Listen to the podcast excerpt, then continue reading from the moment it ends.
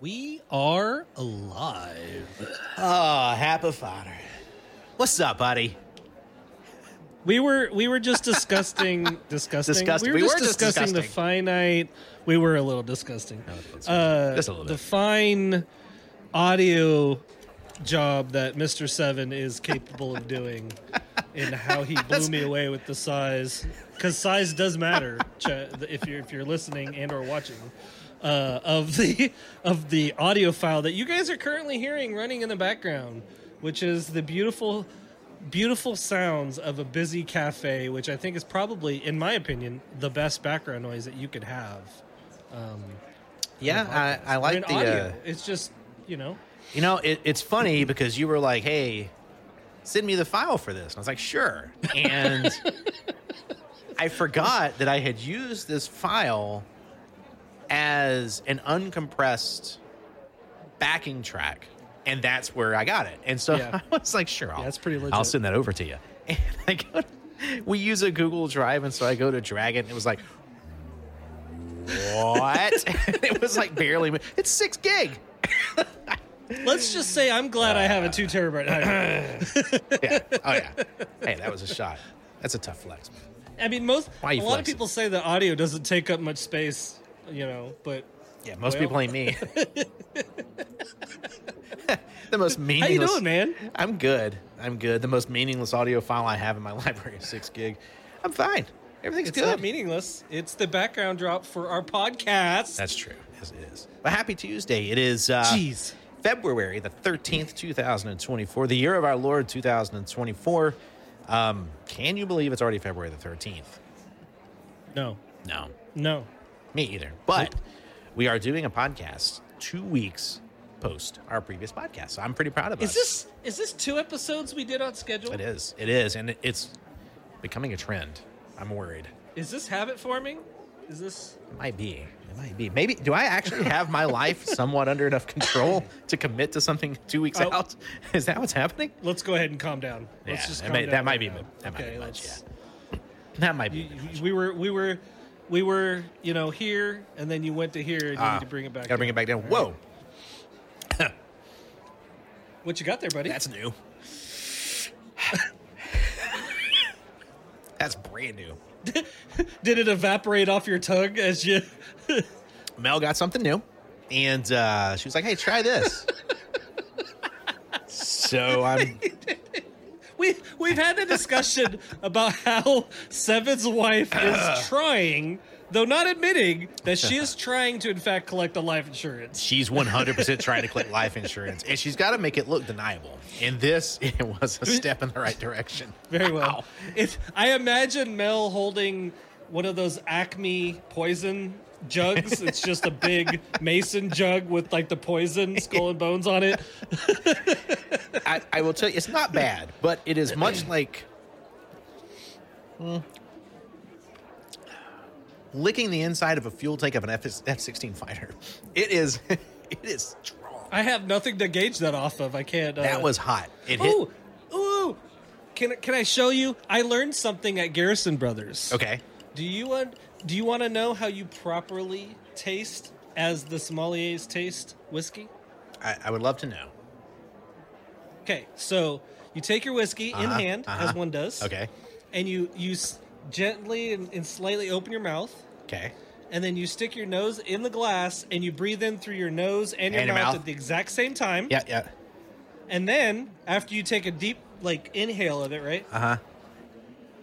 You take a little bit on the back side of your tongue, Uh huh. and then you kind of kind of go on your tongue.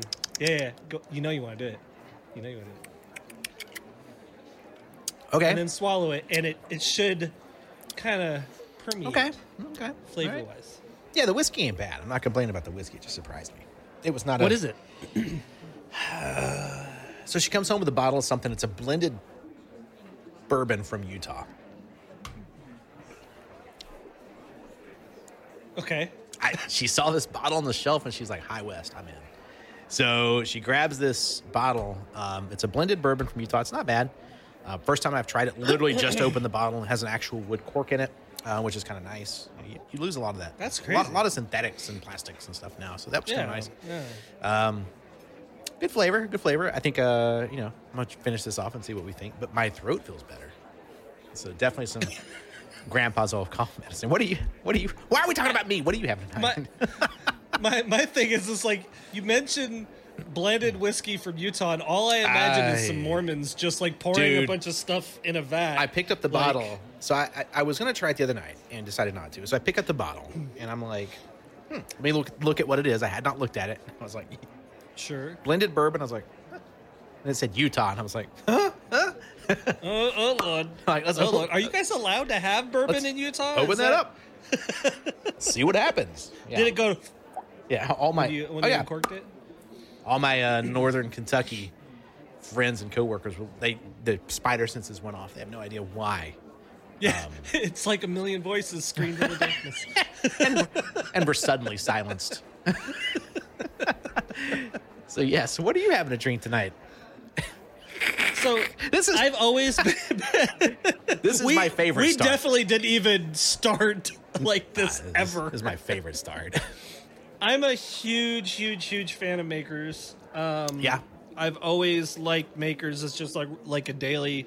If you're gonna have a, a, glass, Yep. like a sipper. Yep. And they had a Maker's Mark uh, French oak. Uh, French, excuse me, they call it French oaked. I'm, I'm, I'm. It just is finished in French oak barrels. Gotcha. Um, and, and it's got just the teeny tiniest. Imagine bourbon with just a teeny tiniest bit of hint of smoke to it. And it's actually really good. I am not a fan of Scotch or peaty yeah, whiskeys. Yeah. but if they have just a just a hint of it, I'm I'm okay with it. So yeah. I can. I can get behind a rye. You know, I can get behind something like this, which is a pretty Mm-hmm. sharp whiskey. I I tend to bail out on single malts, right, when it's really peaty. Yeah. Um, and I'm I'm like you. I have a daily. It's Woodford, right? It's just an easy. You can go daily. Yeah, Maker's Mark yeah. is great. That sounds like a pretty good take on Maker's Mark, though. Um, that sounds good. Yeah. I haven't had it. It sounds good. Yeah, I'm, I'm a bit. I, I'm okay with it. I think just regular makers is good for me, or makers reserve is actually really good Maker's too. Reserve, yeah, This yeah. one's this one's different. A little cool. different. So Well, cool. Well, uh, you know, today we um, we're going to do a podcast. If you're listening to us, uh, you can always catch us live on YouTube. We are live uh, if we respond to chat. Howdy, folks in chats. Thank you for being here. Um, we tend not to respond to punch in chat. We may do that more tonight, given the subject matter. Um, yeah, yeah. so these these podcasts can be found wherever you are. Uh, we have folks all over the world listening to us. Um, again, shout out to our fans in Jamaica. We want to come see you. Find a way to make it happen. We'll come down and hang out and do our podcast there. I'd love to. Re- we were talking about recording a podcast on the beach. How much fun that would be. So. Um, you can find us anywhere you get podcasts, but also you can find us on YouTube. So, you know, if you're on YouTube watching right now, appreciate you being here live. If you're on uh, a podcast and you're listening, check us out on YouTube sometime and you can hang out and chat. Maybe even uh, we'll mention you on the podcast.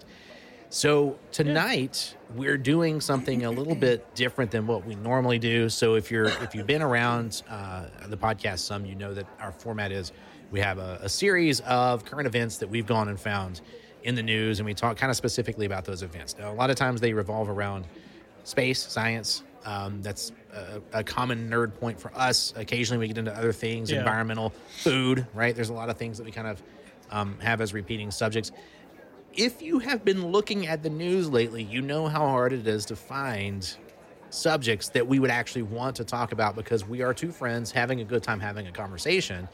We don't want to pollute that with some of the stuff that's in the news. Now, I will be honest, Hapa and I have had a lot of those conversations not on podcast and not on stream. Those are for me and Hapa only. But um, Yeah, yeah. but it's not the kind of thing that we really want to make you know a big conversation about but that is the entire news cycle so um, we have a little bit different format tonight. We're going to be talking about um, artificial intelligence in video games. Uh, there was a really good article that you had i think it was on ign um, we'll talk about that. Um, we're going to be talking about the streaming services and the use of advertisements. And i think that um, you put that in there just to trigger me so thanks. Uh, and then you know if if i'm not so triggered that i go for two and a half hours on that one subject yelling um, we'll be talking about the impact of plastic beads on mardi gras um, which you know once you hear it, you're like, yeah, that makes sense, but it's not, not something I'd ever thought about. So there is some impact there we want to talk about. Yeah, yeah. Um, then we'll go into what you watch in HAPA. We'll do, uh, you know, what you listen to, seven. We'll talk about what we've been playing. Um, and then we're going to do something a little bit different with our HAPA's rules. And we're going to go, if you if you were here for the last podcast, uh, HAPA actually got through his list of rules. And we're going to go back to the top of those rules and we're going to start talking about where they came from and just have some, you know, real life conversations about what those rules are to each of us and what those meant in our lives. And, you know, and I think that'll be uh, a fun set of conversations to have. So, does that sound good to you, my man? Yeah, man. It, it, it, you know, Seven and I had talked about this before. We kind of already knew. I suppose I didn't count on topics being this rough, even even in 2024, the election, you know, Oh, yeah. stuff that's going on and everything. I, I thought that you would be able to find it. And I'll tell you right now, like for those of you out there listening, or if you're watching on YouTube, like we have a lot of sites that we delved into Yeah, yeah. looking for news. Absolutely. And I like I have I have six different news um, websites that aren't even they don't even do news based around like people. Like it's one of them is science news, one of them's geekdom, one of them's like all this stuff, and you'll go through and you read it, and even those uh, sites.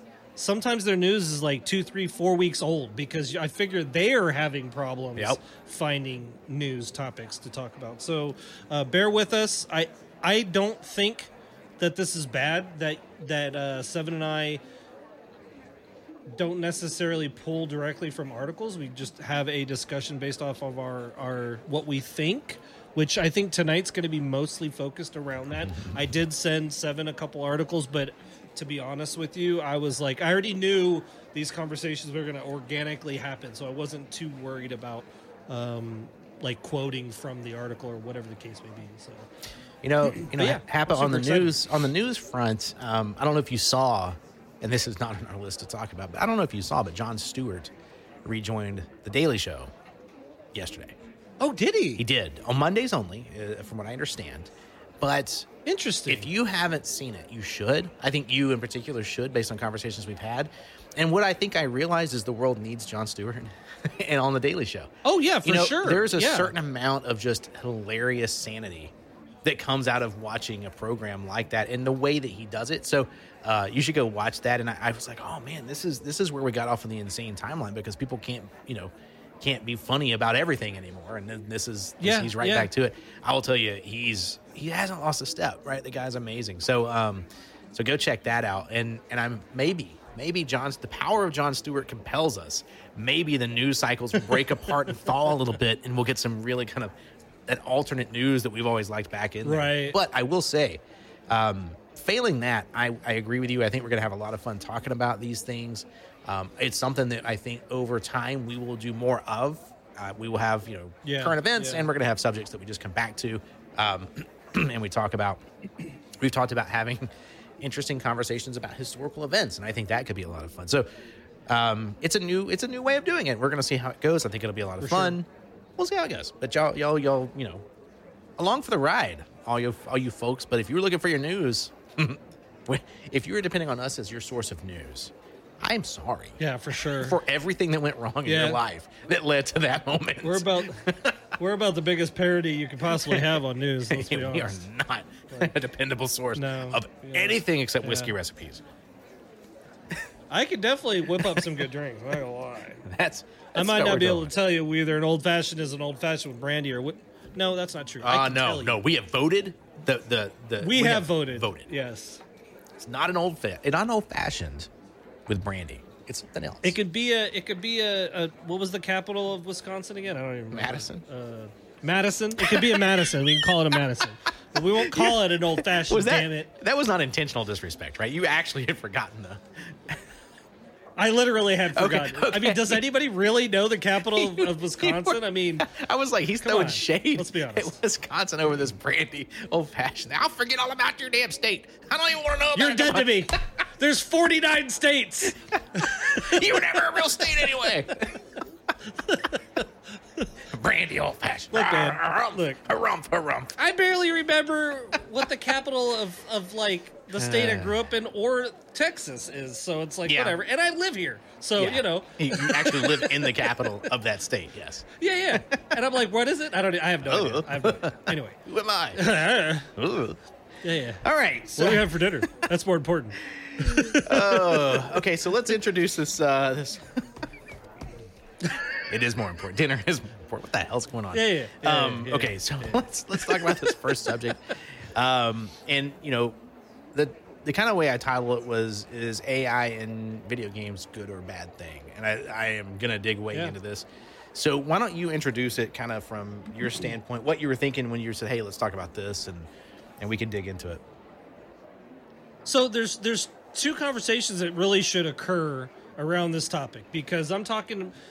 There's a couple things I, I meant to elicit with this topic. Is one the to- the topic that I know you're going to talk about, which is the developers Yep. are actually AI, like they're Yep. using AI to develop Yep. games. What I'm talking about is a little bit more in line with connecting AI in a game. Yeah. So you literally might have an NPC that literally reacts to the environment or even your dialogue lines or whatever's going on to create a more in-depth experience in the game, Yep. right? Yep. And I think both of those are kind of important things to talk about. But yeah, so so let me hear let me hear your take. Where, where do you where are you at on this? So, maybe to give some, you know, uh, a point of reference, I've been in software engineering for 30 years, um, and it's been interesting to watch over the past very recent future as people start talking about AI and, and more practically talking about ChatGPT pretty specifically and how it impacts the software engineering world. So, everything from oh, it can write tests, right? That test our software to Yeah, it- yeah. you know, it can answer questions for developers who are you know, asking a question. Look, developers, software developers use Stack Overflow for everything anyway. So your best developers at some point in 2001 or 2002 just got really good at Google. And now it turned into Stack Overflow sometime in the 2010, 2011, 2012 timeframe. Stack Overflow is a site where developers answer other developers' questions. And so that became like the thing. Um, and then now you've got kind of Chat GPT where people just ask Chat GPT, how should I achieve this in code? And what's really interesting when you see that is if you've seen it enough at this point, you can spot it. So that's that's a thing.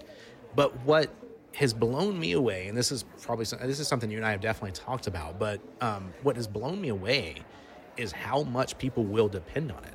And what I mean by that is you're talking about an engineering discipline right? An engineering discipline by nature is creative, meaning it creates something. It is designed to create a thing. You know, mechanic maintains, engineer creates, and there's a big difference between those. And when the human being is out of it and the machine is creating, why do I need the human being anymore? So that's where a lot of fears are coming from, where people are like, Yeah.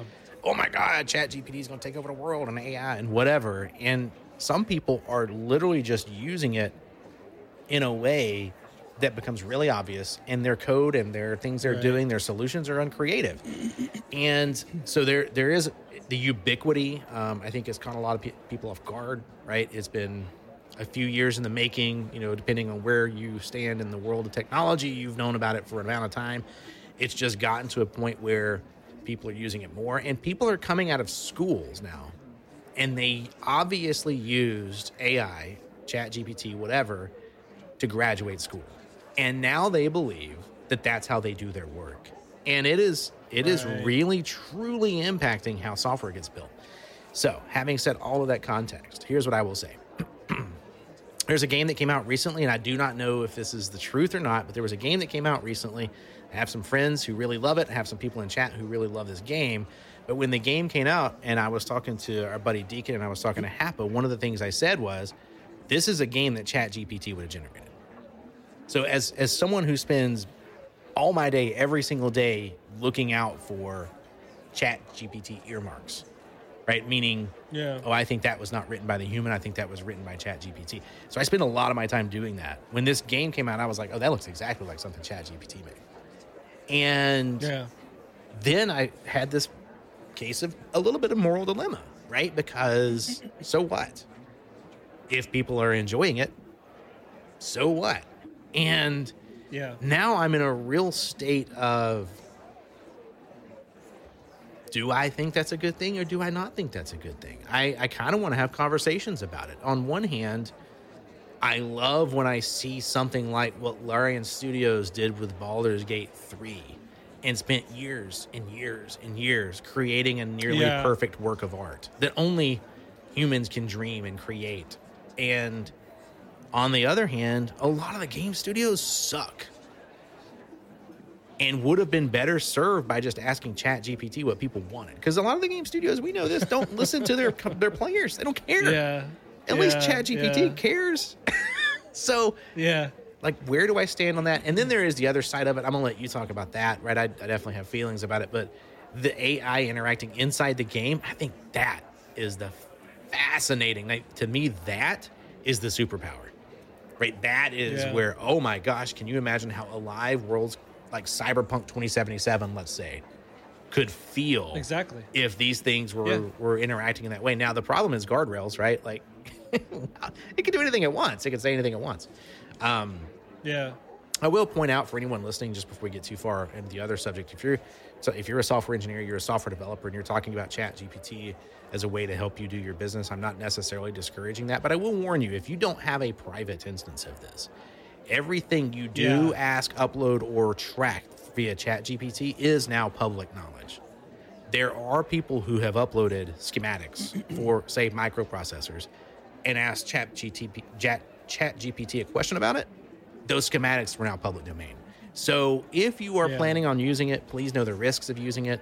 Um, if you're going to use it for a company endeavor, please, for the love, figure out a way to get a private instance. Um, and don't let everybody have your stuff because they out there looking for it. So yeah, so what do you think, Hapa, about uh, about what I've said? Um, your opinions on that, and then you know if you want to bleed into how it might manifest itself within the game, I'd love to hear that too.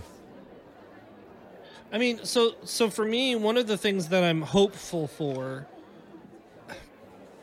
I guess this is the cynical part of me because I don't believe that will be the greater good of it will occur. But like the idea that you might use AI as your QA, because we already see it regularly, you know, in games specifically, where it just appears that QA is not occurring. Yeah. Or it's or it's occurring, but X, Y, and Z, which is the commu- what the community sees as a problem or a bug or an issue, is getting put at the bottom of the list for ABC, whatever, whatever those rules are. So if it's capable of making the job smoother and making software design flow better to where you might not need to worry about QA issues, I'm all for it. I'm all for it. And this is, I'm obviously talking on the developer side of the house. Yep. What I'm worried about, and th- again, this is the cynical side of me, is that it's making us lazy. AI in Oh, yeah. general, Yeah. across the board, is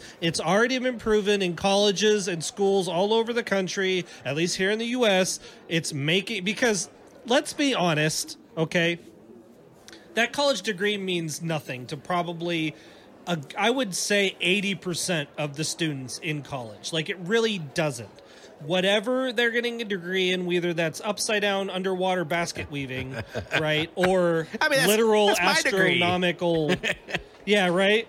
Or whether it's, you know, rocket science, those guys maybe it means something, but a lot of the a lot of the the folks that start college meaning well end college just because they feel they need to end college and they don't even do a job based around the de- degree path that they had right? It's just they've got a piece of paper. And so colleges are trying or schools i shouldn't say colleges because i i saw a freaking reel the other day where it was a high school professor calling out the students publicly that were obviously using chat bt you know chat gpt to write essays and stuff Yep. to the point where like some of his students he was like if you're going to copy and paste what chat gpt says you might want to re- remove the line at the beginning of the essay that says generated by chat gpt at least like have the brains to Yeah. do that Yeah. so if, if if the students don't even have the the mindset to to at least try to make it look like they're doing like why are we even entertaining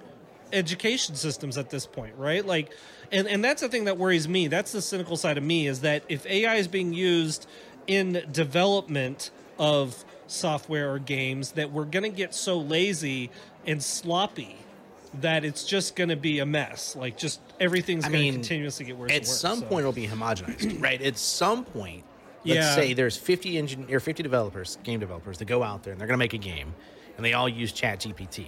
At some point, the games will be so similar, right? That right. that we're we're gonna have to have the pendulum swing the other way. And I'll, I'll throw a different, a, a slight tweak on this subject out there and get your I want to get your feels on it, right? So there's a podcast I was listening to recently, and they were talking about the that artificial intelligence is generating music. So here's what's really interesting to me. And you you know me, musician, right? I care about this stuff, and I believe music has a soul, and I believe. I believe a musician to create a really good piece of music, they impart a part of their soul to that music. Now, Sure. Electronic music has given us some really, really, really, really, really firm patterns on how that music is made and popularized. I am not knocking electronic music. Having said that, there are bots out there which can generate quote unquote chill house electronic music. Why? Because it's an algorithm, right? It's an algorithmic Yeah. beat. Yeah. And in this podcast I was listening to, it was a really interesting conversation about is that even music? Or is that background noise? And I would be Yeah, someone who would say that's not actually music. Right? So there's there's a moment of art protection, right? Anytime you you look at a piece a, a work of art, and I consider video games highest art form, you and I've talked about this. So whether Sure, that's a yeah. movie, whether that's a painting, whether that's music, whether that's an image, whatever that might be, whatever that art is, is it art if something other than a human generated it? And what I will say is, to me, I want music generated by humans. I don't mind background noise generated by an algorithm. That I can live with that if I'm just in an office building and there's something playing in the background. But as far as my music appreciation self, I want the human Right. being to create it. And I would say the same thing for video games. I would say the same thing for paintings. I would say the same thing for anything. I want something a human invested in, had the idea of, cared about, Right. crafted, and delivered. And part of that is, I guess, to me, a bit of the social transaction that occurs with that. When I play a video game and I enjoy a video game and I buy a video game, whatever, I'm telling those developers, I think you did a fantastic job. Right. And if everything is Chat GPT and everything is AI, what are we? Yeah, and, and- and for me, that's the thing that really worries me in the long term. I'm hopeful that humanity would wake up to its own bullshit. Excuse the expression, but I mean that's that's where we're headed, right? Because it, at least to me, it seems like as time goes on, if there's something that makes something easier, we're just gonna do it. Right. we won't ask the question should we should we use this easier way like should we you know uh, build this game or whatever um, using ai like maybe this is a problem and like rita brings up a, a good example i saw a video of a game where they had ai npcs and the npcs by nature of ai because it's learning it knows it's stuck Yeah. in a Oh, construct yeah. of a video game Absolutely. to the point where the game just started breaking down and crashing because essentially the game had a mental breakdown like you know Yeah, and so that's it's it's scary, right? So there was a story, and, and you know, I, I can't verify its its historical accuracy, but it's a story that that lives in my world, and I've heard it. Where there's a Google engineer, and the Google engineer is working on translation software. So, right, I want to translate English, or I want to translate Spanish to Japanese. Let's say. Um, right So the way that works is your Rosetta Stone idea set, right? So you have I know English. I can learning I can learn Spanish, I can learn Japanese. So what I do is I say English is my Rosetta Stone. English is what I'm going to translate everything to first. So I'm like, Yeah. cool, you're speaking Spanish. I'm going to translate translate that to English and then I'm going to translate that to Japanese. And so that's how traditionally human beings translate language. That's how Right. we taught machines to translate language. And so the story is that there was a Google engineer who was working on machine learning right? And he was like, "Hey, I want the machines to learn how to translate, and I want a better translation engine because Google cares about this, and a lot of humans care about this." And so, Yeah. engineers like, "Cool, I'm gonna do this." Sets the model loose on this translation, and it runs, and it begins to tr- to speak in languages that the engineer doesn't recognize. And so the Yeah, language becomes yeah. fragmented and unrecognizable. And what had happened was the machines had decided that English was not a good enough or convenient enough or efficient enough Rosetta Stone, and it was just going to make its own language. And so the machines began to use it to develop their own language. And of course, the engineer, in a moment of absolute wisdom, unplugged the damn thing. So it was a moment where it was like, no, Yeah, mm, Yeah. no, Yeah. thank you, Yeah, right? Like uh, the, the machines are talking to the machines in a 'Cause it- language that we don't know. I don't know if that's a good thing. Because you're gonna get to a point where like you're gonna be like, okay, well, when are we gonna when we're gonna do get nuked? Like when are we gonna get nuked? Yeah, like when- when are Right, I've when s- is I saw all the movies. when is. AI gonna be like, look, humans are in the way. Let's They're inefficient. Let's go ahead and remove them. Right, they're meat bags. Yeah, They're only yeah. good to be batteries. yeah, they're right? just all the it- movies. exactly, exactly. They're excellent batteries, but really bad livestock. Right? Like this is really bad to have as livestock, yeah, for sure. Yeah. Now, now that being said, though, the thing that I love and the idea of, and I sent a video, and I've I've quoted her before on the podcast. I've told Seven this before, but there's a there's a girl out there. Her name's Alanah Pearce, and she has been in games, uh, uh, uh, uh, games. Um, journalism or game whatever you want to call it for years and years and years and she's she has surprised me a few times with her insight and thought process like case in point when back in when we talked about twitch uh, essentially allowing for all intents and purposes porn on twitch Sure. but they'll just label label it art Which is Like, a big win for my, art. my thir- fine yeah, my 13 year old son thinks this is one of the greatest things that's ever been added to Twitch. Right? i'm learning art I- like I- yes art class, Dad. Which, and the thing that she brought up that I, I was like blown away because I was kind of curious to see what her take on it was, is she had mentioned that, in her opinion, she was fine with it because a lot of the weirdos were going to get segmented into that art section. And when she streamed games, she didn't have to worry about as many of them Right. coming to her stream. And I thought, okay, that's kind of a, a an interesting take. But anyways, I digress. So the thing that she mentioned on here that really opened my eyes to this whole subject of AI and game dev is she had said, what if you are able to get AI to interact with programming to where it actually attaches AI to NPCs in a fashion that makes them react to their environment. So it could be as, as simple and innocuous as a group of, N- of NPCs walking down a sidewalk and it starts raining and they hold newspaper over their heads. Or, you know, they may, as you're walking toward them, they may react to you coming towards them. Or, you know, the lines of dialogue that you might have with an NPC, the developer could say, "We don't care what you say necessarily to the player as long as you get to this Yeah. end goal." Yeah. And it may make a dynamic conversation actually occur in a game. And that to me, the I the, the the idea that you could open up a game like that because everybody knows the games where you're like you get choice A and B to say and A A is you know happy b is is angry and then you follow that flow chart you know what i mean? And and and that's fine. We're used to that. It's been that way for years and years and years but the the idea of how much this can open up Yep. possibly a game like you said like cyberpunk or any of those games like that that could be pretty intense. Like there's just a wealth of, of options there that could occur Absolutely. and that's that's the part that I'm excited about that Yep. I would like to see more so than the actual development itself. So to me, what you're describing there, and I agree with you, is if you use AI as a replacement for your creativity, boo on you. If you use AI as an enhancer of your creativity, you got my attention, and I agree. So artificial intelligence in a Yeah, game, you know, yeah. one of the things that if you're a gamer, been a gamer all my life, right? That's been a, I mean, you know, 22 years. it's been, Yeah, yeah, yeah. uh, you know, um, much longer than 22, but it has been a long time. And as long as I've been playing games,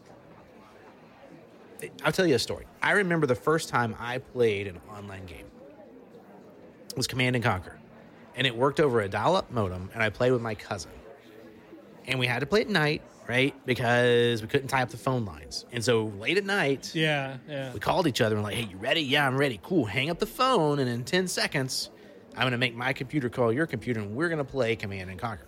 It was the first time I had played a truly online PC game, And it was the first time I experienced having an opponent who thought, right? Because Yeah. game developers, I've always had like algorithm based, heuristic based characters in games that you interact with, and they have a very preset script that they abide by. Yeah, And what we're yeah. talking about is this over time, we haven't really gotten that far with those. So in video games, you know, we're, you know, there's a game we'll talk about later that we've been playing. Great lines, great dialogue. Eventually they repeat, right? Eventually you're talking to the, yeah. the NPCs and they start doing the same thing over and over again. We haven't really gotten that far in that space. The the way that characters interact with you in a video game is still pretty static, you know, for the most part. And so if if there are game developers out there, and I'm sure there are, who are looking at how do I create a living world, you know, um, where you go interact with someone and it's always a different interaction. A, I think it's going to be really cool. B, I think some people are going to fall head over heels into that world and never come out of it, right? Because it's going to be Yeah, that's the scary side of it, right? right? Yeah, for sure. Because already people are like, "Oh, I was talking to Chat GPT this whole time." Yes, you were, and you thought it was Yeah, real, right? Like we're gonna have that. But C, you're probably gonna see the what I think is a, an inevitability anyway that video games are going to become the preferred medium of entertainment for the majority of society. Right? I think that there's going to come a point where video games are going to surpass movies, and it'll oh, probably yeah. be around the time somebody actually gets crazy. And I promise you this: whoever figures this out, we will all be playing that video game. Every one of us. We'll be streaming it. We'll be playing Oh, it. I'm sure. We'll be hanging out in it. We'll be laughing have about it. have you seen that movie Her with Mm-hmm. Joaquin Phoenix and um, I can't remember who does the the voice. Uh, Scarlett Johansson. So Can't that's remember who does the that's the at you, level. sly dog. well, I'm horrible with names, man. Um, but but like that's that's something I am concerned about for the future. That that's gonna be 100%. where we go because we're already seeing the lack of human interaction in in people in general. Like Yep. I, I I 100% will call myself out on the guiltiness of like I hate people. I hate people. Like like people people can invite me out to a night. I'm gonna be like, are there gonna be people there? Yes. Then I'm good. No, I'll stay home. Like because I just you know nine nine out of ten people typically I just can't stand. And you know the for me one of the advertisements that has really resonated me with me is there's it's it could be it's just simple it's somebody sitting at a table eating lunch or something and you just hear the cacophony of voices Yep. so like our backgrounds sound right now but like turned up to max. Yep. just constantly. And they they turn to do something and then that just goes away. And and and like that's for a lot of people that's how interaction with other people is. It's just too much mm-hmm. stimuli mm-hmm. nowadays. Now we say that's too much stimuli while we sit at a computer listening to spotify surfing the internet while playing a video game and you know dog barking in the background right Yeah. but like so so that's the thing that I'm I, I guess I'm worried about in the long term because we're already at a point where some people won't even recognize that they're I mean there's scams out there right now where they're using AI to mimic Yep. voices and you don't even know that you're not talking to Dude, a relative you're the- talking to a computer when you get into talking about the deep fakes, whether it's mm-hmm. there's so much. So here's the thing: humans are assholes. That's the real problem, For sure. And you know, Yeah. people talk about machine learning and AI. It is just a reflection of humans. So every machine learning Yeah. model is a reflection of the human who created it and how good they were at putting guardrails in place to make it act whatever. So here's what I promise you. Yeah. Things like machine learning, you turn it loose on an image set of human beings, it's going to be racist. Why? Because dark skin still doesn't, we still don't have photographic equipment that does a good job of taking pictures of dark skin. And we take much less pictures of people with dark skin. And I've Yeah, seen this yeah. occur. Like, I, this is not me guessing. I've actually worked on projects where this occurred. And we don't understand all of that yet. When, um, Zuckerberg was in front of, of Congress and was having to talk about Facebook and the algorithm. And what they were talking about then was a very, what we think of now as a very simplistic usage of machine learning, which was how do I show someone a timeline? Because it used to be, Yeah. who are your friends and in what order did they post something, and that's what you see. That was the original of Facebook. Yeah, that was the original of Twitter. yeah. That was the original of all these things. Which, by the way, was in my opinion better. Oh, it was saying. far preferred, right? I, I think that the Yeah. world actually got on the bad timeline when they changed this on social media because what Mm-hmm, happened was they said, let's build a machine learning algorithm that goes out and, and tries stuff. And it ran into some real stuff. People literally, and I mean literally, committed suicide over the fact that there were experimentation occurring on humans where Facebook showed people depressing stuff instead of uplifting stuff. Now, here's the thing that got more interactions, so they showed it more. Yeah, Right. So people yeah, yeah. actually were more likely to go, "Oh, I want to stay on Facebook and look at this really sad stuff. And eventually, right, it got to them. Yeah. So the thing about machine learning is in AI is like if you're going to use it for for the betterment of your art, I'm here for it. If you're like, hey, I'm trying to figure out how to answer some questions, I'm doing some hard development stuff. This is a, a great use of it. Let me ask, how do I, you know, how do I how do I store this data with one less bit, or how do I logarithmically figure this out? Right? It's really good at that stuff.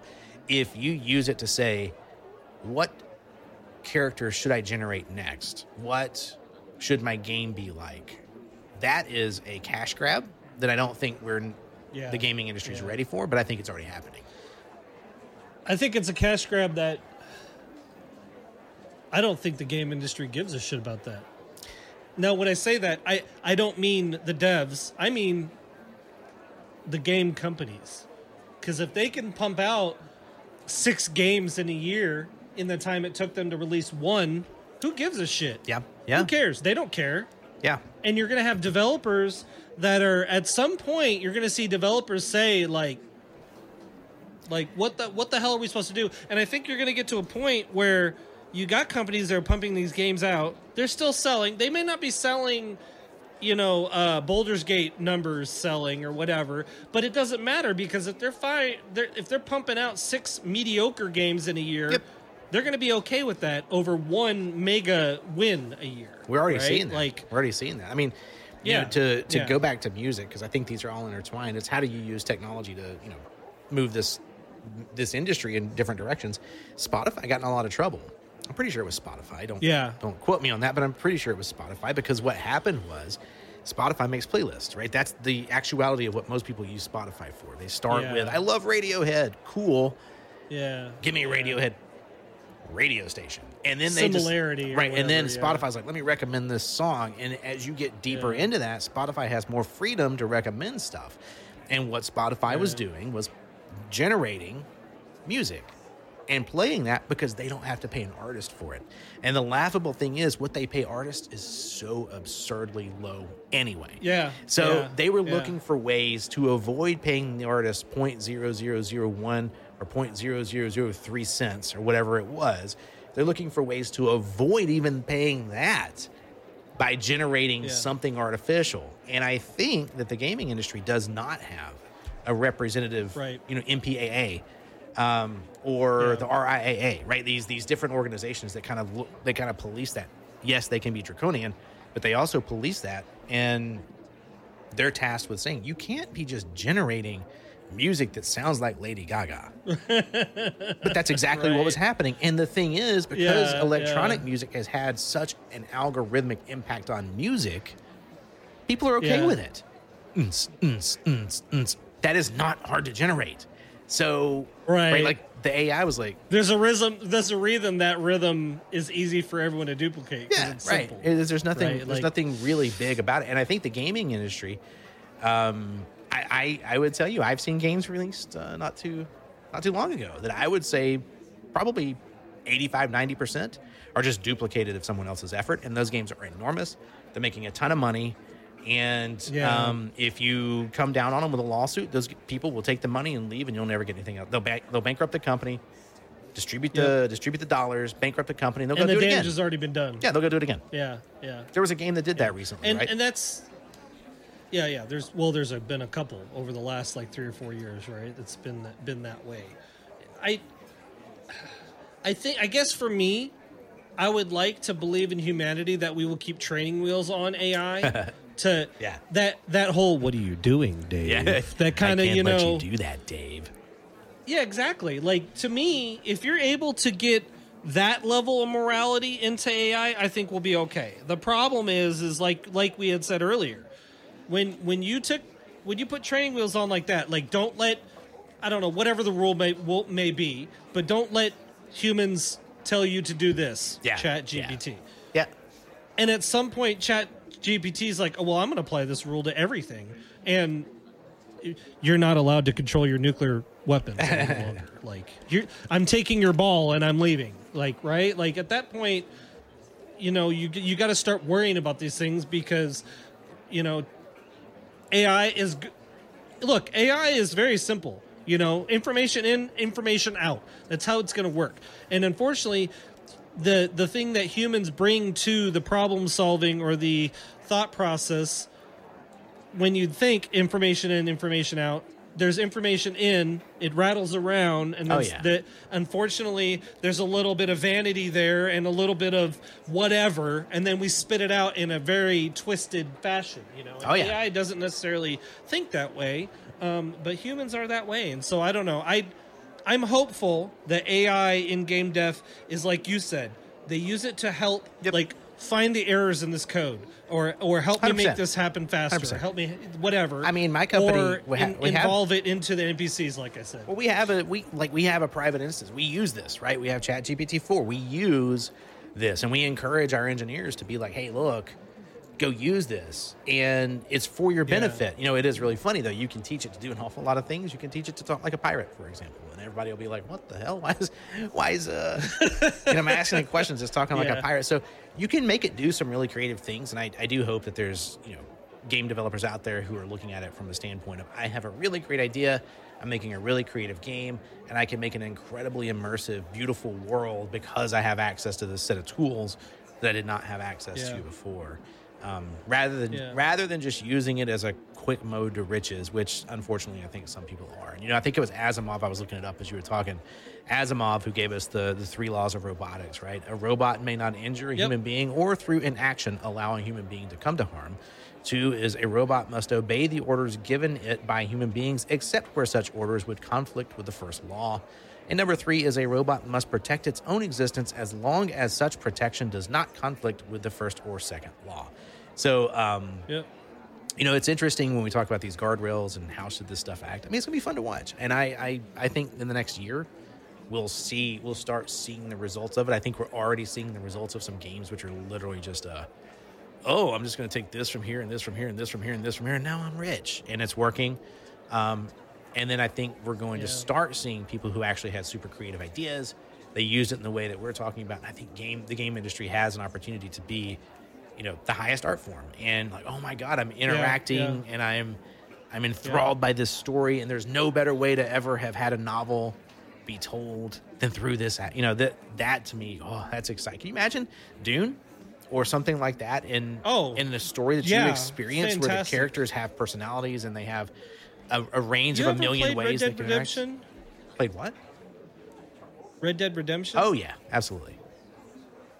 For me the big one of the biggest things i was like that really sent me over the like blew my mind with the thought process of ai npcs was man can you imagine red dead, you red dead redemption 3 or 4 because that is such an open world and it was programmed. Red dead redemption 2 by the way i played that game like nonstop and I never finished that game. Like I still have not finished that game. I need to go back to it because the NPCs were programmed so well. Yes, they the are. stuff that they did. Yep. And this was before AI. And that's the thing that I'm thinking about is like the storytelling, Yep. you know, of The Last of Us or Red Dead Redemption or that storytelling. I don't know that we're ever going to get to a point where AI is able to do that level of Right, storytelling. Right. Like just gut wrenching, almost make you cry while you're playing the game. Oh, yeah. storytelling like that to me is phenomenal. And the only way that I think that you could make that better is if you made inter- the interact the the world more interactive in that fashion. I think that's I think I'm excited for that. Right? I'm know, not you just- excited for the the crap we have to slug through to get there. Yeah. But yeah. You just all right. So I'm going to try to get this out of my head because you just sparked a quote in my head. Because here's the thing: the people who wrote Red Dead Redemption 2. Let's just take that one because I agree that is one of the best Yeah. written games. The people who wrote that were geniuses. Top of their Yeah. game, absolute geniuses. I legitimate storytellers. legitimate, right? yeah. Video games just happen to be their medium. Now, AI could make them even greater, but it's not going to make someone who's lazy a genius. It will, however, make some people think they're a genius, and I think that's the problem. Yeah. Yeah. Right. There you go. That's you nailed it for sure. Yeah. I mean that's human hubris and vanity, right? Like that's that's the problem with this whole idea in my in my opinion. Like that that's what will well, I'd like to think that maybe humanity would recognize like maybe people would recognize, you know, you got people like Kojima in Japan Yeah, yeah. doing all of his stories and the Red Dead folks and you know Rockstar is fantastic at storytelling Yep. and you know may, maybe maybe they'll we'll have like an AI revolution, you know, not not AI revolting, but like people revolting to use AI for the right reasons versus the wrong. In theory, I don't know. We'll see. Yeah, I mean, But as it goes, All goes, I know is when you got Pokemon getting duplicated Dude. and, and pumped out there, that is and the most valuable intellectual property in the history of Earth, and someone just straight, Why would you not copy it? straight ripped it off. Straight. Yeah, why would you? Why would you? Especially if you're not getting sued, why would you not copy it? Why would you not plagiarize it? It's gonna make money. And is. I didn't Palworld sell like record numbers or something like that Oh, yeah. in, in its Still is. opening week. Like, Yep. So, anyway, I, I think we we beat that dead horse. but Well, you know, I, I don't know. I all I know is I'm going to be keeping an eye on this subject over the course of the coming year because I'm be super up. excited and scared to see how this goes. So yeah. this one will, will be back on our podcast for sure. So, you know, for sure. segue by way of segue, talking about AI. You want to talk about where AI is absolutely ubiquitous is advertising, and Yeah. um, I'm, I can I have some guesses. You put this subject up. I have some guesses as to where it came from. But tell me, tell me about this subject, which is streaming services and commercials. Where where did you? so I raged. Okay, I okay, ra- I believe was- that. I I emphatically was so angry. I shut my TV off and I got up and I walked away. I was like, "No, no! I pay for this. I am not gonna get. You're not getting this." So I Yeah. I turned my TV on. Yeah. Because every in the evening, like so, seven and everybody jokes because when we play games, I try to get off the computer around eleven o'clock at night, and it's not because I'm an old guy trying to go to bed. It's because typically I've been sitting at the computer for a large portion of the day, and I'm trying to get up and leave and either do laundry or clean the kitchen or just get away from the, the office. And so one of these evenings, I had sat down, I had turned the TV on because I was going to watch a show or at least have it in the background while I was doing whatever. And the before uh, Prime Video popped up, there was another pop up that said uh, it was Prime letting me know that they would very shortly be adding commercial breaks to streamed shows and movies. And I'm not kidding. This enraged me. I got so angry because I am now at the age where I remember Oh, yeah. paying for cable and getting commercials. And when streaming occurred, I got excited because I was like, I could cancel my cable TV and stream, and I didn't have to worry about commercials. I didn't have to do any of it. And this is why we I pay for, you know, at the time is Netflix. I got Disney. I got Max, which used to be HBO. I got uh, whatever, whatever it is, Hulu, Hulu, Fandango, all that stuff. But then I got to thinking about it, and I was like, you know, you got networks that are producing content, and some of these shows, the, the the production value is pretty high. So I would imagine that it cuts into their profit some. So then I thought, you know what? It's it's a minute or or 90 seconds of commercials. Is this really a problem for me? Like is this But then that little that little ragey Oh yeah, half Japanese guy in the back of my head was like, "No. No. We are not doing this." And I immediately went in to Netflix and I downgraded my my subscription because I was going to cancel. I was going to cancel Netflix, I was going to cancel Disney, I was going to cancel all of them. Just cancel everybody. Except for I was going to cancel everybody. But but I get Max for free because of my cell phone and internet. And I was like, you know what? I already am getting Prime because of shipping and all that stuff. So okay, we'll just keep that. But then, I, like I said, I was thinking about. it. I was like, you know what? Like, I Netflix used to be the most profitable streaming service. They used to be that, right?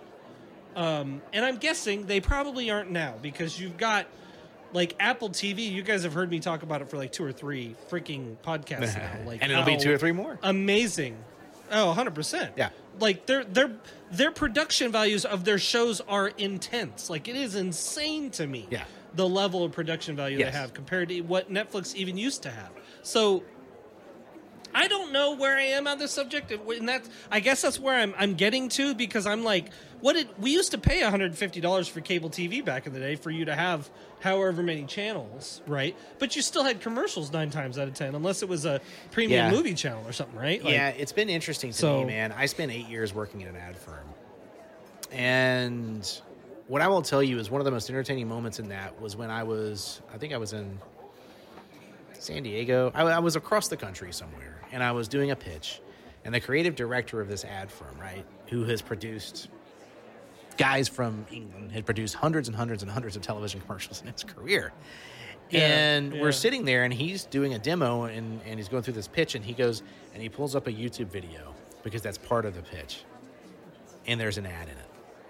And watching the rage wash over him, and I'm like, you know, we probably made that commercial, we probably placed that ad. So Yeah. what I will tell you is I've got this weird perspective on advertising, and I think advertising has ruined society. I hate advertising. I don't. Oh, yeah. I don't dislike marketing. So marketing is like, hey, branding. I Yeah. want my stuff to look nice. I want to have a Yeah, cool yeah, logo. yeah, yeah. I'm cool with that. But advertising has become so ubiquitous. And I think it started with cable television. And at some point, Sure. people were like, oh, I'm paying for this, but you're going to get commercials. that was like the revolution, right? Like that was the revolution. Was everybody canceled cable? And Like And then, but now we just put, we continue to put up with advertising. Yeah. And I will tell you, Yeah. since Facebook, the way people make money on the internet is how? Advertising.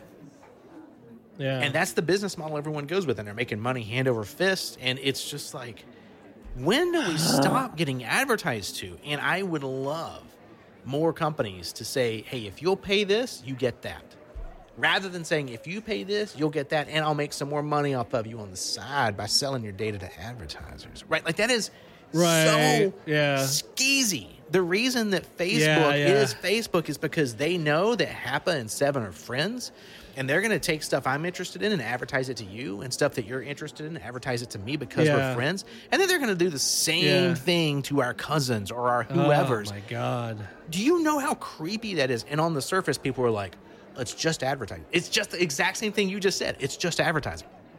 At what point are you willing Yeah, to say, "I'm not gonna pay for this," and then have you make money off me on the side? And I don't know what our limit is. I, to, for to be fair, I have not reached my limit.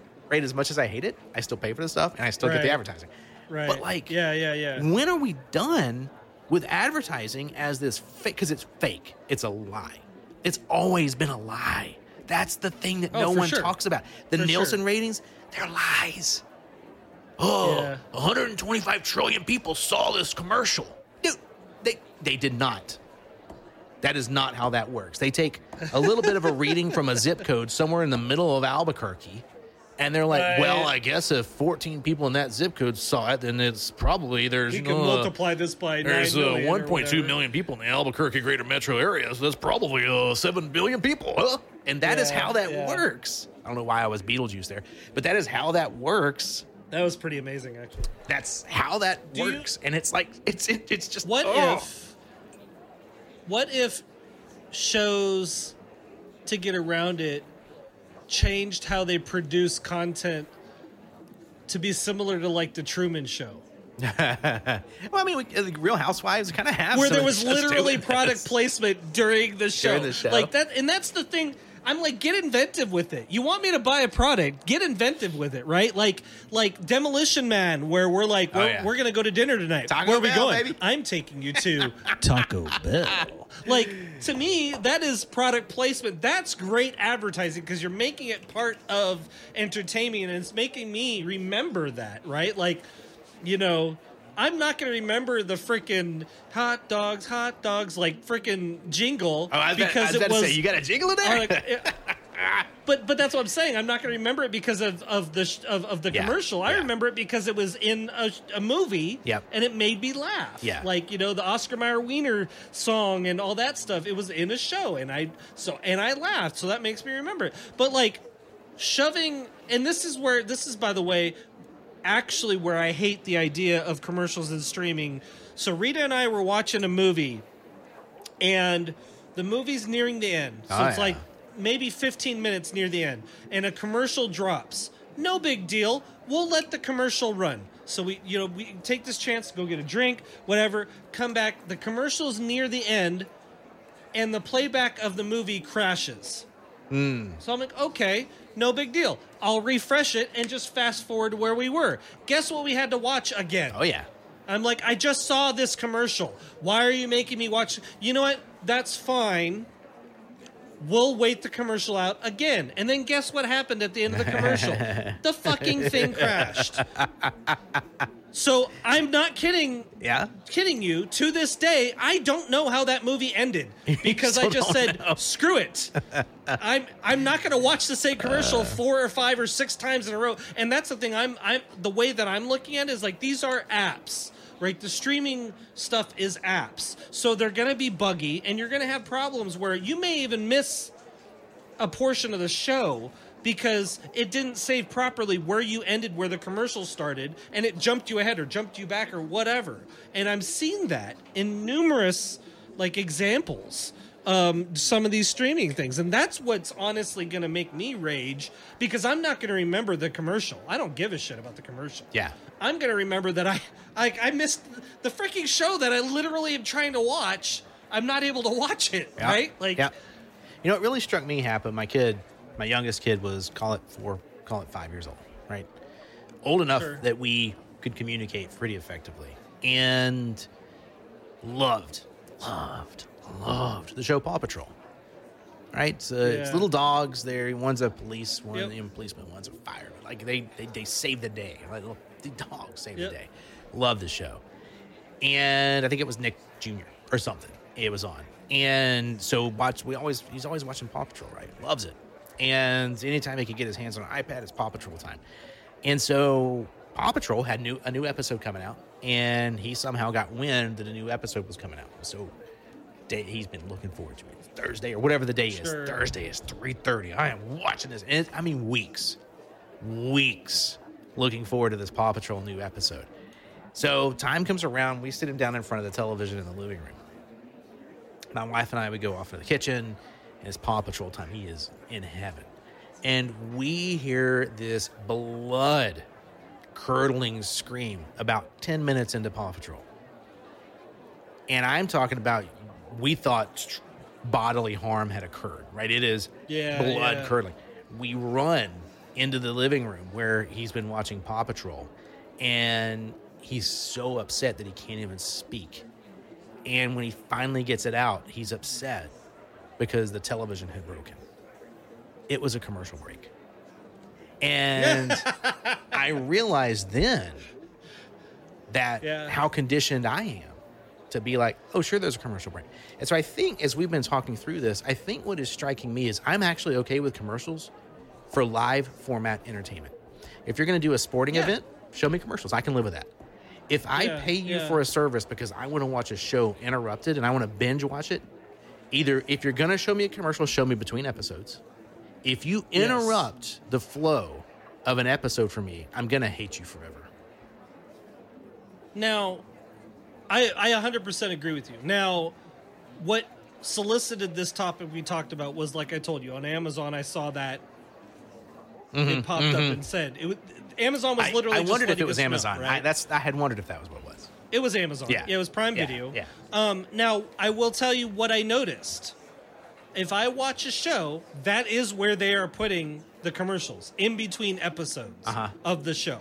There is two to three commercials. Okay. And like you said, I am 100% on board with that Amazon. I am okay with that. But like you said, if I am watching a movie and you are stopping the like a 2-hour movie has now turned into 3 hours long because of all the commercial breaks, you're going to make me just stop using your network. I- you know, like look, I've- because you're right. That's why we started getting these streaming services was to get rid of that shit. I am paying you to not show me that stuff. I- I'll be Like, honest, dude. I'm looking for. I, I wish there was a competitor for YouTube.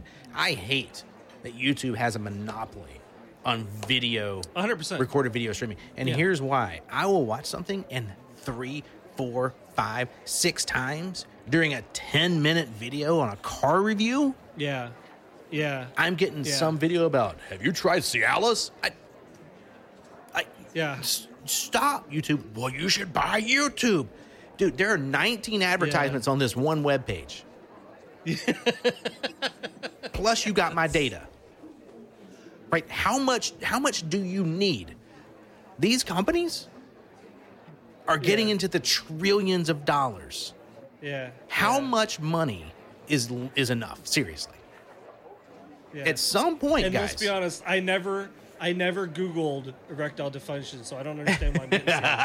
I'm just saying.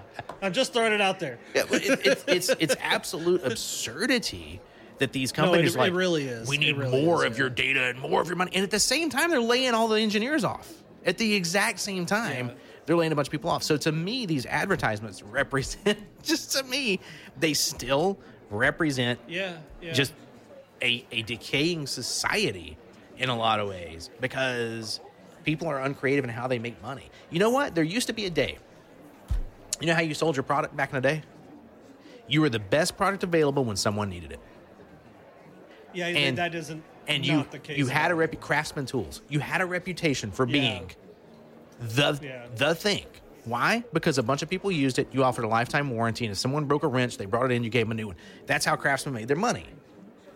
and then you built brand like brand uh, uh, uh, loyalty. Yeah, hundred percent. like, you know, yeah, hundred percent.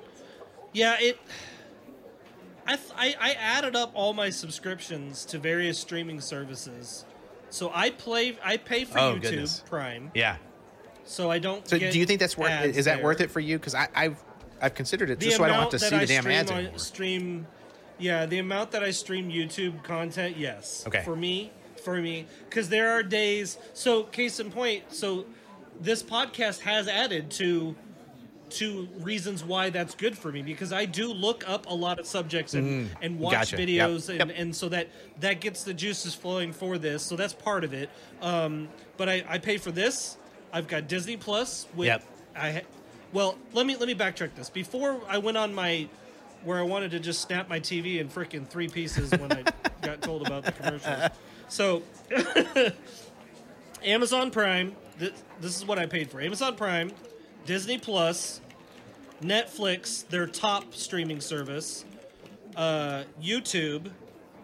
I had Max, which was free, so I won't count that in the list. Um, I wa- I did have Paramount, and I had what's the what's the flamingo? Not the flamingo, Peacock. the freaking peacock. Yep. So that was so so seven, six or seven streaming services that I was paying for, and I added that bill up. Apple TV as well, right? Yeah. I was paying more for those streaming services than I was paying back in the day for cable. Were you? And to give you an idea, Disney Plus and Netflix, I would maybe once a month put a show on. For Yeah, them. May, yeah. maybe if you're lucky, because the quality of the shows from them. So when when that pop up happened, it got my mind thinking about what I was spending on those streaming services, and I went through. And Netflix, I downgraded them to because Rita and I talked about back in the day. I remember Netflix used to be six ninety Yeah. nine. Oh a yeah. month. Oh yeah. When you could get DVDs. Do you Remember know when how you could much get it is DVDs a month from now? yeah, yeah, yeah, Oh, yeah. Do you know how much a month it is I, now? I do. I do. Yeah. I downgraded to their bottom, their bottom package, which is seven ninety nine a month, but you get ads. You know what? I barely c- come to you guys, so whatever. That's fine. I went to Disney Plus, same thing. You can downgrade them to seven ninety nine a month, but you'll get ads. So I downgraded both of those. I got rid of Peacock. I got rid of uh, Paramount Plus. I got rid of all of those, and I think now I'm down to paying about sixty bucks a month Yeah. for the streaming services I have. Which to me, I'm like, okay, that's I'm I'm fine with that. Yeah, there's a That's- number in there where the entertainment's worth it, and it's not two hundred Yeah, dollars. yeah. Right. Or yeah or whatever. and that was the thing i was blown away by how much i was spending a month thinking i was going to be paying for a streaming service that i was not going to get any commercials for and lo and behold here we go and, we're and I think that you know right? that like we talk about this with video games all the time, and this is one of the one of the ways I think AI would be bad in video games because I think what's going to happen is people are going to use AI to advertise to me in video games. yeah And yeah oh you're going to totally have a character be like pepsi. Oh yeah, delicious Well, the, refreshing the, if you the, know like, like the billboards in Cyberpunk, instead of being these very creative um, yeah. ads, these cyberpunk style ads, it'll be Pepsi or something, and it's going to be like, yeah man, I yeah I don't want to see. I don't like advertisements. I don't enjoy it. I worked in the industry for eight years and hated it then, so I hate it even more now. but do you think the average person because the average person's not going to even know they're being advertised to they're just going to see it as Well, something right. like I- I at that point is it a big deal though so is I, it a big deal? I've had a debate with friends, you know, over over way more whiskey than ever should have been consumed at one sitting, um, about about their data. When I was in the advertising industry, and I would sit in a mm, room and I would mm. have someone say to me, you know, I bet we can get all of their personal data. So when they walk into a store, a salesperson knows what they're looking for and how to talk to them and how to emotionally mip- manipulate them into buying something. Gotcha. That is how cringy ass these people are. Right? They they literally their entire goal is to sell you something you don't want. Think about how messed up that is. yeah That's the entire goal. when you're you're getting down into the minutia like that, it is pretty skeezy, right? Yeah. Like, that is pretty. It's pretty skeezy. Yeah. And and Yeah. this cr- this crew that I was talking to, like, I don't care if they have my data. I don't care if they advertise to me. And I'm like, you know, your kid's gonna care when they try to run for office, and they've been monitored since they were three years old because their dad was oh such a gosh! jackass. Yeah. right? Yeah. It's it's the story. I don't know if you know the story, and we'll move on after this one. Uh, but I don't know if you know the story of Target. Target got really good at at um, at print ads, right? And Target Target's a, a Yep. data oriented organization. They're kind of famous for it. They've done they've they've taken advertising and data collection further than most retail chains could ever do. And sure. there's this story where Target um, would customize the print ads that you would get. And so, like, if you got your print ad for the week or whatever, it would have customized things in it. And this this guy, you know, he's he's he's it's his family, right? And he gets this advertisement. And the advertisement's baby stuff.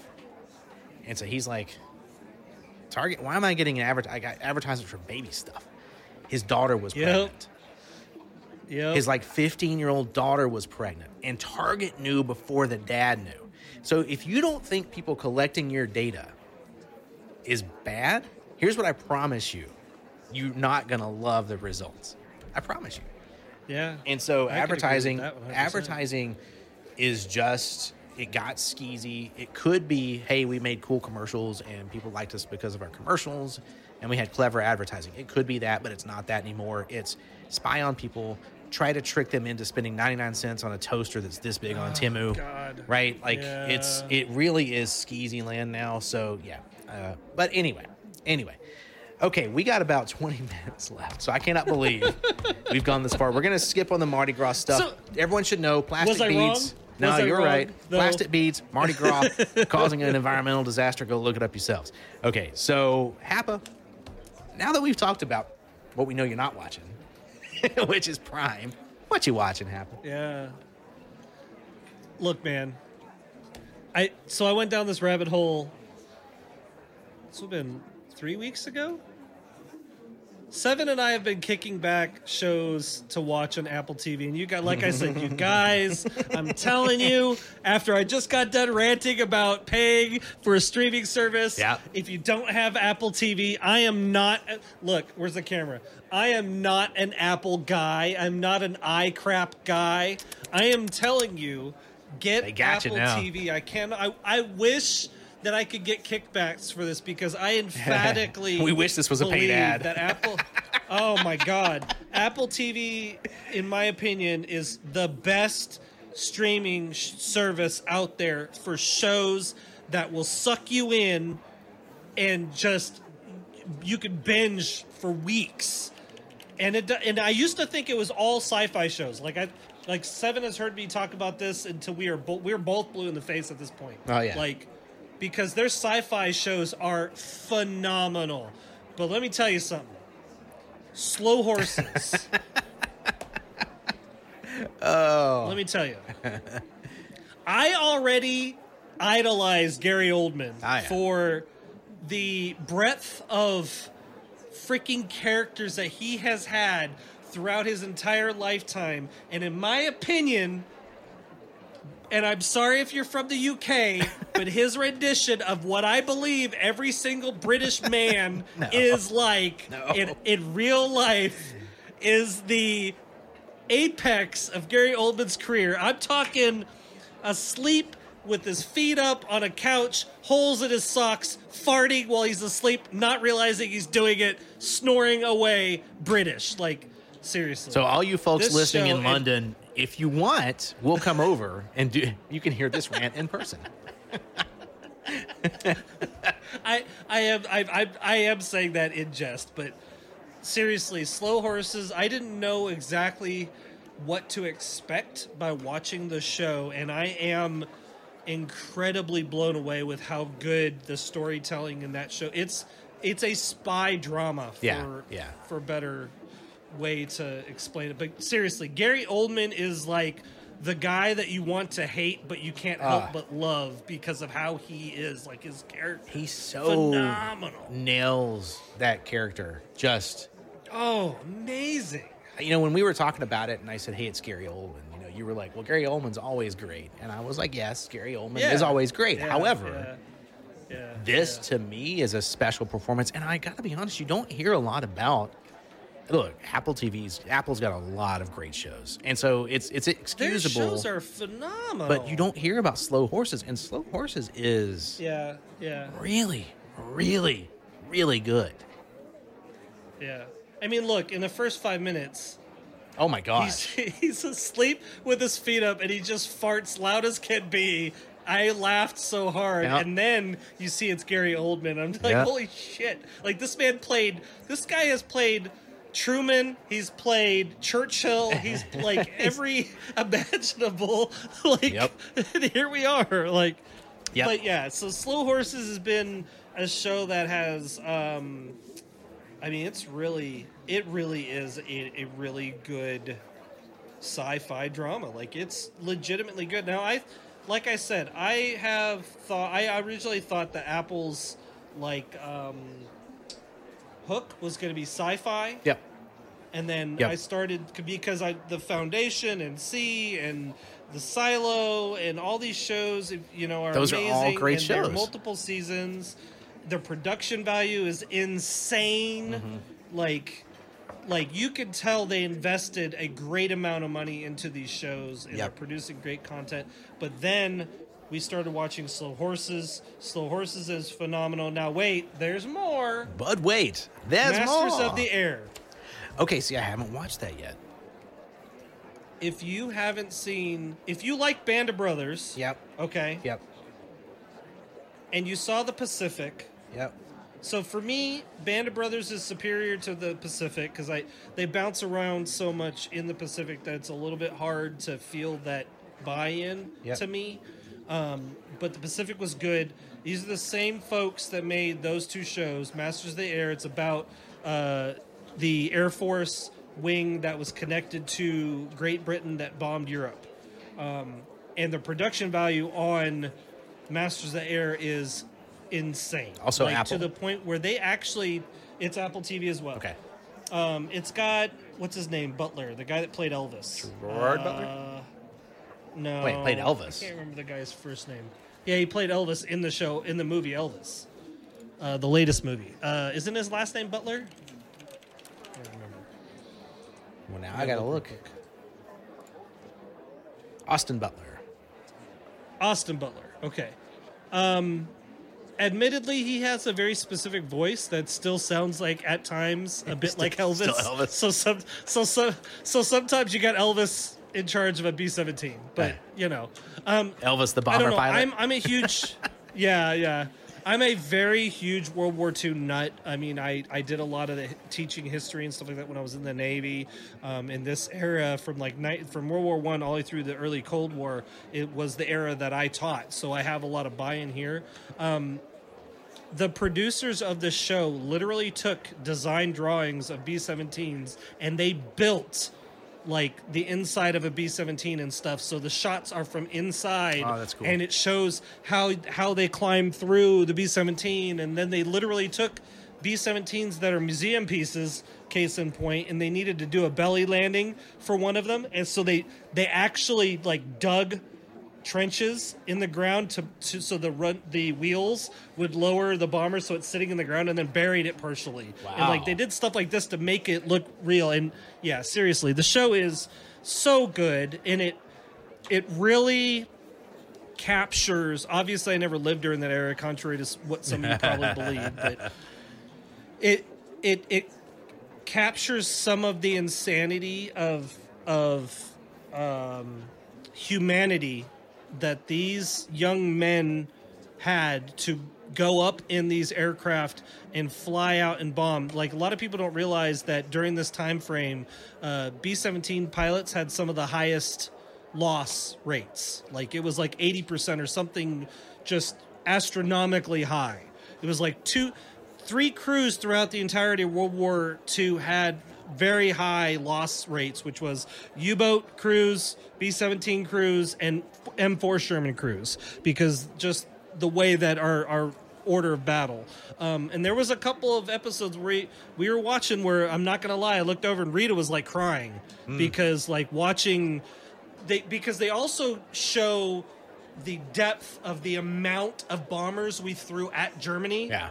And then the amount that ended up coming back at the end of each mm, raid. Like yeah. you could actually see that loss, and that is kind of hard for some people to take. Like you know, yeah, these were kids. Like these were people half seven in my age that were Yep. volunteering to go up and do this, and a lot of times they didn't come home. And so Oh, yeah. yeah, Masters of the Air and and and.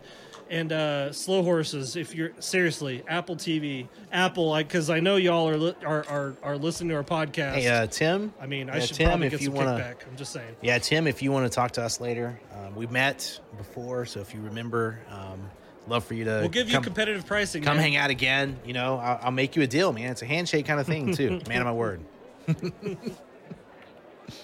Anyway, so I'm sorry I, I ran on about No, that. I was, like I'm those glad to hear about shows, it. Seriously, Glad to hear about it. legit. Anyway. Yep. So what you listening to, man? So you know, I, I've started doing this uh, with the the playlist that I made the, the week before. So if anyone doesn't know, every Friday I do a playlist of new albums.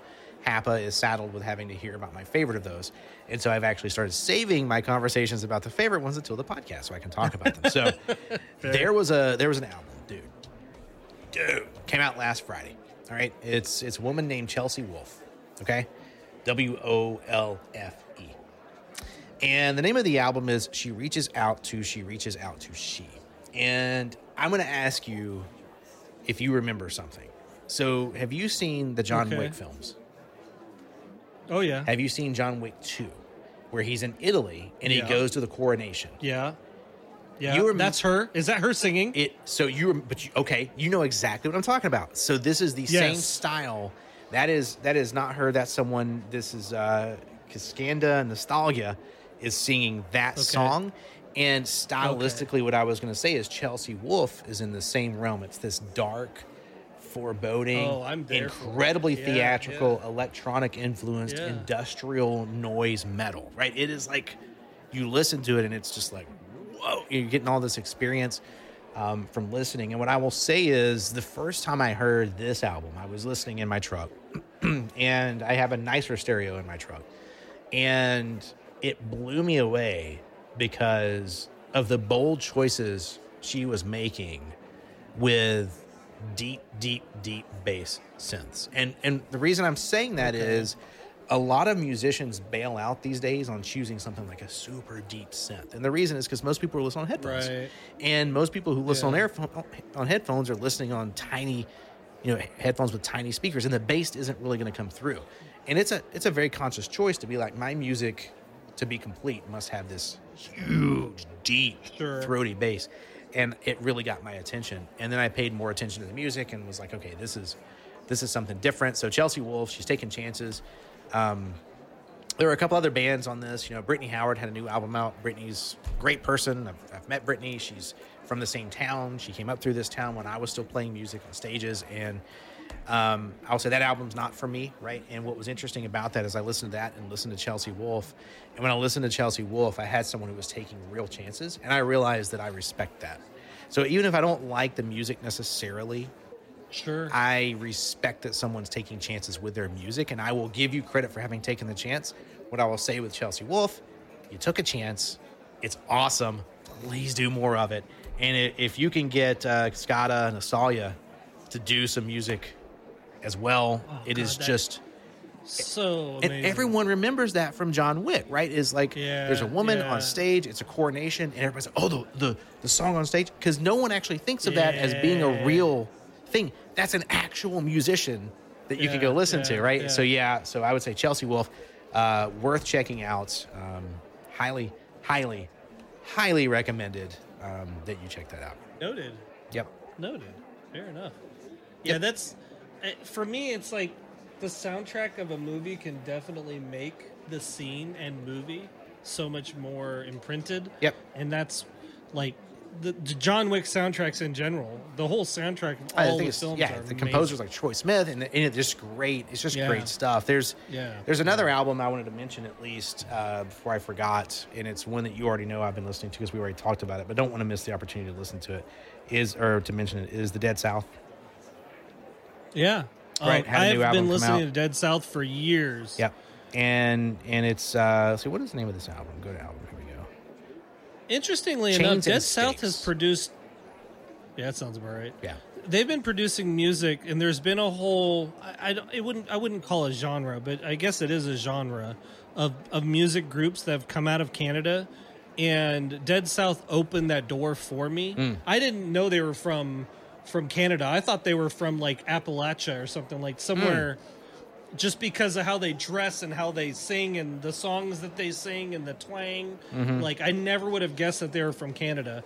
Um, and there is actually multiple groups out there that are following that same kind of uh, uh, idea of how they produce their music and such good songs, such Yep. good twang. It's it's great. That um, album and catchy tunes too. Well, you told me you had listened to it, and I will say just just like I said, you know about Chelsea Wolf, uh, the Dead South is is not playing it, it- playing it safe with that album, um, and there's just some Yeah. really, really, really good stuff on that album. Um, so yeah, I would say definitely check out Chelsea Wolf. Check out.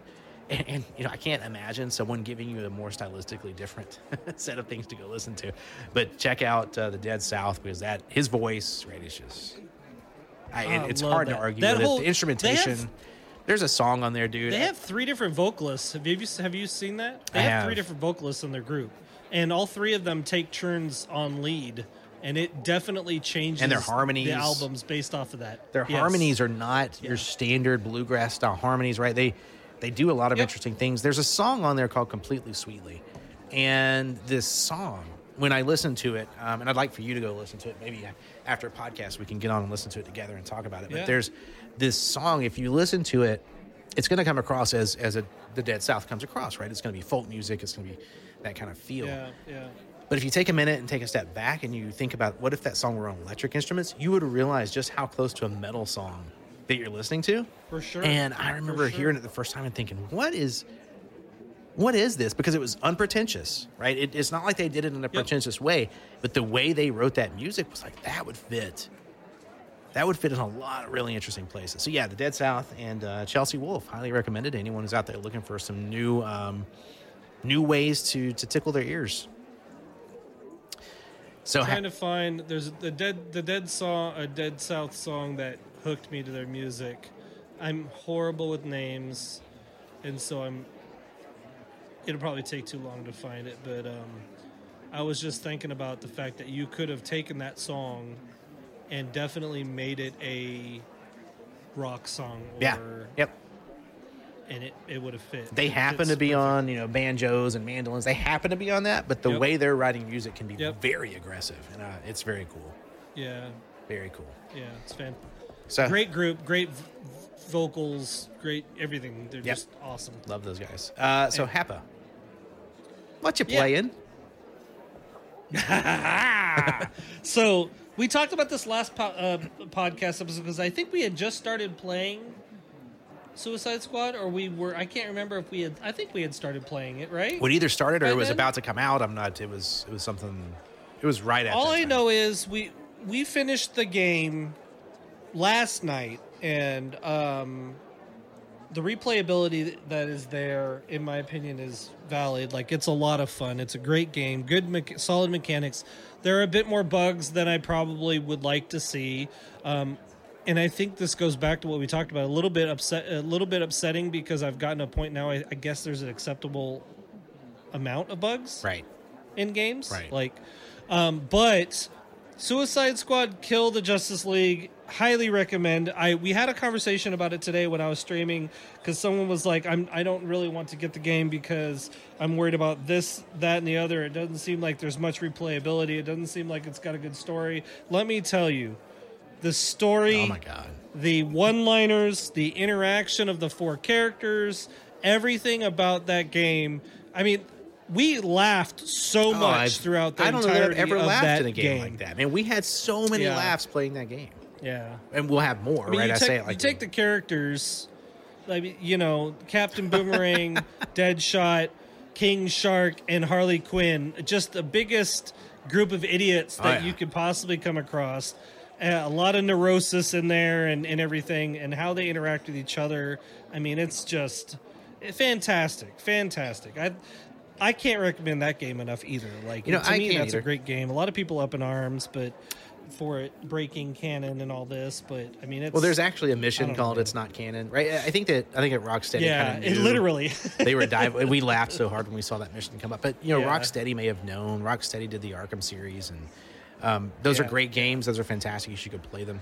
I, I will say I agree with you on Suicide Squad, Kill the Justice League. Right, this game, I've seen a lot of people complain about it, and I promise you that the amount of fun we have had playing it, I have spent more money and had less fun in a lot of cases. That was a bargain for how much fun sure. we have had playing Yeah. that game. And it is it is incredibly well written. It's well voice acted. It's well paced. It's pretty well paced. I think there was a couple of instances where the, Yeah, the pace wasn't yeah. dead on, but it was pretty well paced. In the the whole concept of the game, um, we were talking about this last night as we were playing it. It's the core mechanics make it hard to pick up, not that hard to master. Um, once you get Yeah. it, right? The traversal mechanics in particular can be hard, but the once you get it, you're like, oh, I get it. It's kind of like war, reminds me of Warframe in that regard, where it's like once you're like, yeah, yeah. I can yeah. get it, I get it. But the um, the four person we played with with four people, right? And having a four person group to play with, maybe that made it better. But what I'll say is, it's just the right amount of challenging. We would get killed. Yeah. Occasionally we would wipe, but we had fun doing it, and we would just try it again, and then we'd get it the second time. There wasn't a moment where it was like, God, that was so easy. It was boring, and there was never a moment where it was like, this is so hard. I just want to give up. It was Yeah, I think that people overlook how hard it is to do that. And then when you add in, and I'm I'm gonna oh my god, the cityscape, the design of the cityscape is beautiful. Yeah, so unbelievable in this game. So much care was given to make the city feel like it was formerly alive, right? That it was a real city. There's donut shops on the corner. There, it's just so much. Yeah. Obviously, went Yeah. into the game um, that I really I have a hard time with people who kind of said the game's just not great, and I honestly think most of them didn't really give it a chance for what it was. Um, so yeah, I very much enjoyed that game. I agree with you. Would play that again. Will play it again. I think it soon. kills me because I think a lot of people go into games with this mindset that they have to, the games have to meet a certain, cer- very specific criteria for them to have a good time, and that criteria isn't necessarily just have fun. Yeah, yeah. and that's one of those things that kind of blows me away because that game i i read a lot of the comments on social media and stuff Did and you? it was like that that game was getting dragged through the Was it? mud Was it? of just horrible like comments about it because as you can imagine by the title suicide squad kill the justice league had a lot of people up in arms and very angry Hmm. and i'll be honest with you the way the game the game is written you want to kill the justice Oh league like you want them dead Dude. and uh yes, you do. you know It's brutal. the storytelling is fantastic That story, yeah it pulls oh, no very, punches. Like let's let's be on. I, I will. Yeah, that may be worth mentioning to people who might go into the game thinking, "Oh, it's just a comics game." This is DC Universe pulling no punches, and I mean, yeah legit. Let me. I'm gonna look you in the eyeballs and tell you, legitimately, yeah. no punches were pulled. So you need to be ready for that when you go into that game. If you got kids that want to play it, just know It's pretty gory. It- it's pretty bloody. it- It's, it's yeah. it's on point for what you know. Harley Quinn is an agent of chaos, and I Yeah, promise you, yeah. Harley Quinn in that game is an agent of chaos. Right? The Deadshot's Yeah. the deadliest assassin in the world, and I promise you, he's the deadliest assassin in the world. Captain Boomerang is an absolute moron. Who loves to do crazy stuff and, and kill people and Yeah, cut off their yeah. thumbs, apparently. Right? Like, so Collect fingers. Yeah. yeah, and King Shark is King Shark, right? So this, I would say that game highly recommended. I know some people panned it. Don't listen to the haters. Um, And if you want to wait till it goes on discount, don't miss it because it is a live service game. There will be lots of updates. They already got you know season two You can tell. stuff, You can so. tell they're they're adding stuff. Yeah. You can tell just by looking at how the game is drawn up, the map is, and everything. There's going to be more. Yeah. yeah. Um. So the other game, the game that launched today. Oh, goodness. Look, man. this game was announced in 2018. Is that how long ago it was? 2018, six years ago. Wow. They announced uh, Skull and Bones. Okay. Okay. Uh, what was it? 2013 was when um, Assassin's Creed Black Flag Oh, came out. I such think a great game. or or and so Skull and Bones when this game went live uh the stuff that I read again all over social media everybody everybody bagging on it because it's been so long and people saying well I could just play Sea of Thieves if I want to do this or all it is is Assassin's Creed just re-roll look you're right. It is Assassin's Creed Black Flag updated 6 years later but it is fucking fun. Is it? Excuse my language. Is it? Um, All right. It is a lot of fun. Like as a sailor, as an old salty sailor, I could I have fun just sailing corner to corner on the map. Like, you know, explore. You can explore. You can play the market. You can do side missions. You can hunt other people. You can hunt named pirates. You can do world events. You can go. We went after a ghost ship today. Like, I don't know, man. It, it to me, and by the way, it's been a very long time that I've seen a game by AAA company get released, and they are giving away copies left and right. Are they? Like there is literally streamers out there giving away like two to three copies. Like I'm one of those people. I I was lucky enough that Ubisoft reached out. You know, I reached out to Ubisoft, said, "Hey, I'd love to play your game." Blah blah. blah. They're like, "Yeah, sure. Here's three copies to give away." They've got events between the streamers that are streaming this game. If and I think like 20 people or or 60 people won this event. They're giving away 20 copies each of this game. Like, okay. So they they're just trying to get people to play it. They want people in the game. They're just trying to get people to play it. Yep. And I think you can tell that the game's been in, in development for so long and they're excited about it. And there's players that are excited about it. There's just a lot of people that, you know, um, are ready, been ready to play it. There's someone came to my stream today and was like, "I've already maxed. I've already done everything I could do in the game." Like, bro, the game, the game's been live since.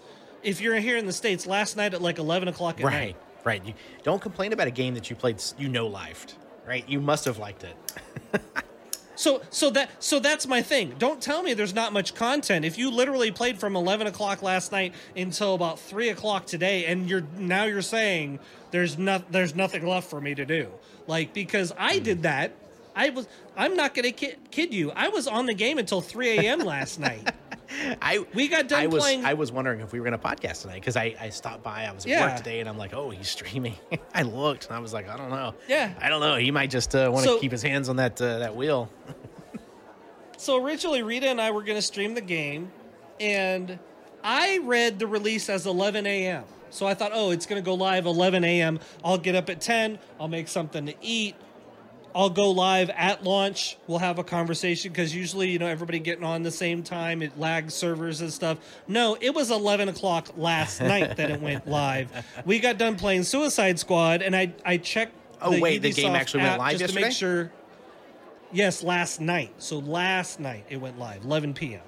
So I was just going to log in to, to to see if there's anything changed or whatever, and I got hooked into playing for like four hours. Like I was like 3 a.m. I was like, oh my god, my eyes were starting to burn. I'm like, I need to go to bed. Like, yeah, it was it was pretty bad. But then I got up I got up this morning and, and like I said, I streamed it. And look, man, you can get to end game in this game if you just focus just the campaign and you do nothing else. But there are literally treasure maps you pick up so you can go find treasure. There are world bosses you can chase down. There are PvPvE events that you can get into. There are named captains that you could go chase. There are side quests that you can go chase. There is like you can play the market. You can do all these things. I am nowhere near the end of the campaign, like nowhere near. And I've been playing nonstop through open beta and obviously when it went live. And I don't foresee myself not playing it anymore. Now, there are a certain amount of ships that you can unlock as you go, and you can get those pretty quick. But but the nice thing about this game is you progress based off of your gameplay. So if you like being a tank, you'll stick with the tank uh, ships, or you'll be a DPS ship, or a heal. Like Rita likes being a healer, so she's doing healing. Like so, you can play that way. But I think some people haven't looked at it that way. Mm-hmm. They've looked at, well, I've unlocked this ship, now I've unlocked that ship, now I've unlocked, and that's like their progression, and that's not necessarily how they meant it to be. Gotcha. So, Gotcha. Anyway, Skull and Bones, in my opinion, worth it to look at. It's a live service game too, and to be honest with you, right now, only half of the map that is mapped is open right now. So they're about they're going to have a whole nother map that they're going to open up, and if you zoom the map out, there's a whole like the outer border is completely empty. So there's a lot that's in the future probably to be coming, and it's a Ubisoft title. I don't care what nobody says. Ubisoft is great at like NPC to player interaction and just like that kind of storytelling. Too, Yeah. So I love Yeah. it. But anyway. Well, sorry. cool. I've been I've enjoyed watching you stream it. I'm probably going to check it out at some Yeah. point when I get a disk space issue resolved. But uh, yeah, it's been fun. Fair. It's been fun. So, um, so, So, do you want to do the? Uh, do you want to do one of the Hapa's rules? You want to pick one of the one of the ones? Talk about it a little bit. Yeah, sure. I could probably do three or four because it won't go that long. Uh, some of them are very simple. What Seven and I had talked about over the last few episodes, because I have a, a list of rules uh, that I kind of try to live by. Um, and it's right now, it's it, well, it was 75. I added one yesterday. Uh-oh. I don't know if you've ever seen the movie. Have you seen the movie The Judge? It's uh, Robert Downey Jr. and Robert Duvall. Don't think so. You should watch that. It's a damn good movie. Okay. Damn, damn good movie. Um, I don't, Robert Downey Jr. I mean, he's an awesome dramatic act. Oh yeah, absolutely. um Robert Duvall, awesome Yep. Actor as well. Anyway, there's a line in there Robert Duvall says to his sons, and this kind of punched me in my heart because what he said was, "You live, you die. It's what you do in between that matters." Yep. Yep. I like that one. It's like because Robert Duvall, he's he's getting old and he's nearing the end of his life, and and you know they're having a conversation about it. He's like, "You're gonna die soon." He's like, "You live, you die. It's what you do with- in between that matters. That's what matters, right?" So anyway. But um, a good one. these rules are kind of rules we live by. So Simon and I kind of talked about it, and he was like, "Would you be interested in talking about how you came about some of these rules?" And I said, "Yeah, there's actually stories through a lot of these Yep. that I've added in. Um, in the first few, that's very simple. Uh, the first rule was work, work hard, stay humble. You, you might see there's a sign right here on my back wall right there that says work hard, stay humble. Now, when I bought this sign, I bought the sign from a vendor in Bali. And all this vendor's shop was was signs. He just made signs with stuff on it. The guy didn't speak, speak a lick of English, but he understood when he put words together like this: "Work hard, stay humble," what it meant. Um, and that resonated with me because I was on deployment at the time. And one of my things as a leader was you need to be a humble. You need to be humble. In other words, if I'm a leader, I don't know everything. It's okay for me to learn with my kids, quote unquote, like while they learn, I can learn. You know, Sure. I can learn from them; they can learn from me, kind of thing. That's it's stay humble. Um, but that work hard, stay humble was was big for me because in the military, you see a lot of leaders that don't have a humble bone in their body, and they just think they're God's gift to the world. Sure. And a lot of time that nips them in, nips them in the bud, and you don't get a lot of respect when you're not a humble leader. So, um, but yeah, we're all different. That's okay. Was my second role that literally came from the military too. The military is a perfect uh like snapshot of hodgepodge of the country right because you literally have have kids that joined from greenbow alabama all the way up to los angeles california right Greenbow, Alabama. um and a lot of you like that right I, do, I, I, like- I like the Forrest Gump reference uh, in there. yeah, Yes. yeah, yeah is that even a place No. i don't even No. Okay That, that's how you know it was a Forrest Gump reference. Because in Forrest Gump, they actually made up a little tiny town. Yeah. For some reason, there's like a thousand they could have used. there's a million to pick from probably Right. But they went and be like, no, we're going to make one up. Which, you know, so Greenbow, Alabama. Yep, absolutely. Love it. But but the thing I loved about the military is I met people that they never saw a mountain until they Hmm. joined the military. Like there's people from the Midwest that never never seen a mountain, right? I knew people that never seen a, a, a African American person or a Hispanic person Yep. until they joined the military. Yep. Like, um, so you know, and and that reality to some of those kids isn't racism. It's just they didn't know. They'd never seen it, and all they know is the TV until they start talking to these folks and realize, oh, we're the same. We're the same thing. You know Yep. either offer kindness or move along was something that you know it was instilled on me from day one like my parents like always offer kindness. Just be kind like be kind to each other. It's, you can't go wrong with that right? And then hold the door it's gonna sound stupid but it's always been something that along with you know offer kindness or move along but then hold the door obviously is a reference to uh, game of thrones right? The hold the door hold the door hold the door. But you know but yeah anyway. Well, cool. yeah. So we'll just do four at a time i suppose for that breakdown Awesome, awesome. Yeah, the the work hard and so I'm gonna I'm gonna go back through these real, real quick. So you said work hard and stay humble. I think that's an interesting one for me. Um, I had a coach who who would say, if you ever want to learn to win, you got to learn to lose, right? And and 100%. the only way to learn to lose is to work hard and stay humble. And I'll never forget. Um, I played a show one time, and you know I'd played in front of pretty big crowds. I'd played in front of uh, fairly empty rooms, but this particular show I had high hopes for, and we were in a different town, and you know it was the first time we played in this town, and and there were four people in the room, right, and there was almost no one there, and so I was backstage in a set break.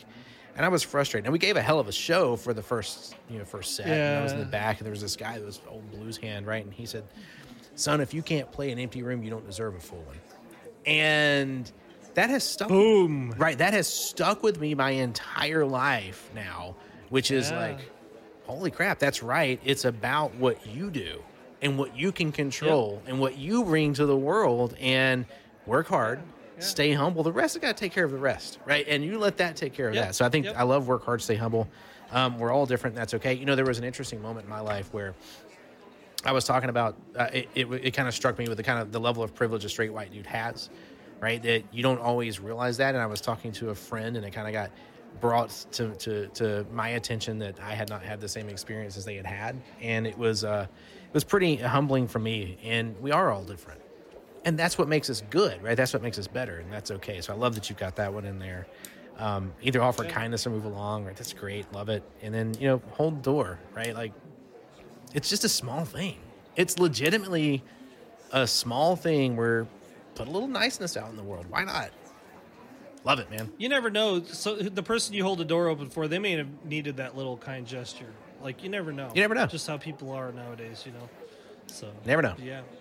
Real simple, real simple things. Like I said, my rules typically aren't um they aren't this like awe-inspiring like level of Greek wisdom that you might have from, you know, but it's just simple, simple ways to live. I, I love it, man. be I, a this is human this is the stuff I love. Right, I love this kind of stuff. So, so appreciate you sharing those, uh, and then going back through them and you know having a little bit of conversation about each of them. So, Hell yeah, hell yeah. so Hapa, that I think, I think kind of wraps us up for We this. wrapped up. Uh, I think we are. I think We we're. wrapped up. I think we are to the wrap up point. Um, I will say I've had So a, today's the thirteenth.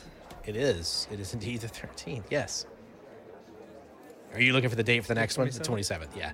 Um, so so yeah, the 27th. Um, if you want to catch us live, this will probably be published to the podcast podcastiverse sometimes this weekend. There's a reason it takes a little bit of time. We do remix and master these before they go out to podcast. If you ever want to catch us live, you can do that on YouTube. Search for Reel Talk, R E E L Talk with Hapa and Seven. I usually just search for Reel Talk with Hapa. That will get you there. Um, you don't have to figure out how to spell my name. That's okay. I'll forgive you. um, but H A P A, Reel Talk with Hapa, and you'll get there. Uh, come watch us on YouTube. We got a, a- some really great chat. You know, at the, over the past few podcasts, that's begin is it's increased, and I really really enjoy reading people's reactions to what we're saying. We do take some of that and we make more conversations out of it. So I like that. Um, you can find the podcast basically Hapa. You tell me, but it's basically anywhere you get podcasts, right? So like all over the place. We're we're everywhere. We're literally everywhere. We're we're on Apple. We're on Google. We're on Spotify. We're on. Um, God, there's a couple that added us to that they were. It was like free edition that I don't even remember the names of, unfortunately. But I'm gonna guess the majority of people are probably gonna listen on Apple, Spotify, and Google. Yeah. like that's probably gonna be the majority of them. Um, at some point, we may migrate our content specifically to Spotify because Spotify is just better in general for podcasts. It seems like um, than than other apps, but we'll see. We'll see how that goes. Yeah, Spotify's been investing a lot in it. Uh, you know, Uncle Joe Rogan has been talking to us a lot about that. You know, in the, at the family dinners and stuff. yeah. So. Uh, a lot of great mentoring going on there. yeah, you know, but uh, so you can find us if you want to watch us on YouTube. You can find the podcast there. You can find the podcast everywhere you want to go. Uh, where can people find you outside of, of the podcast? Because you are an active social butterfly on the internet. So where can people find you?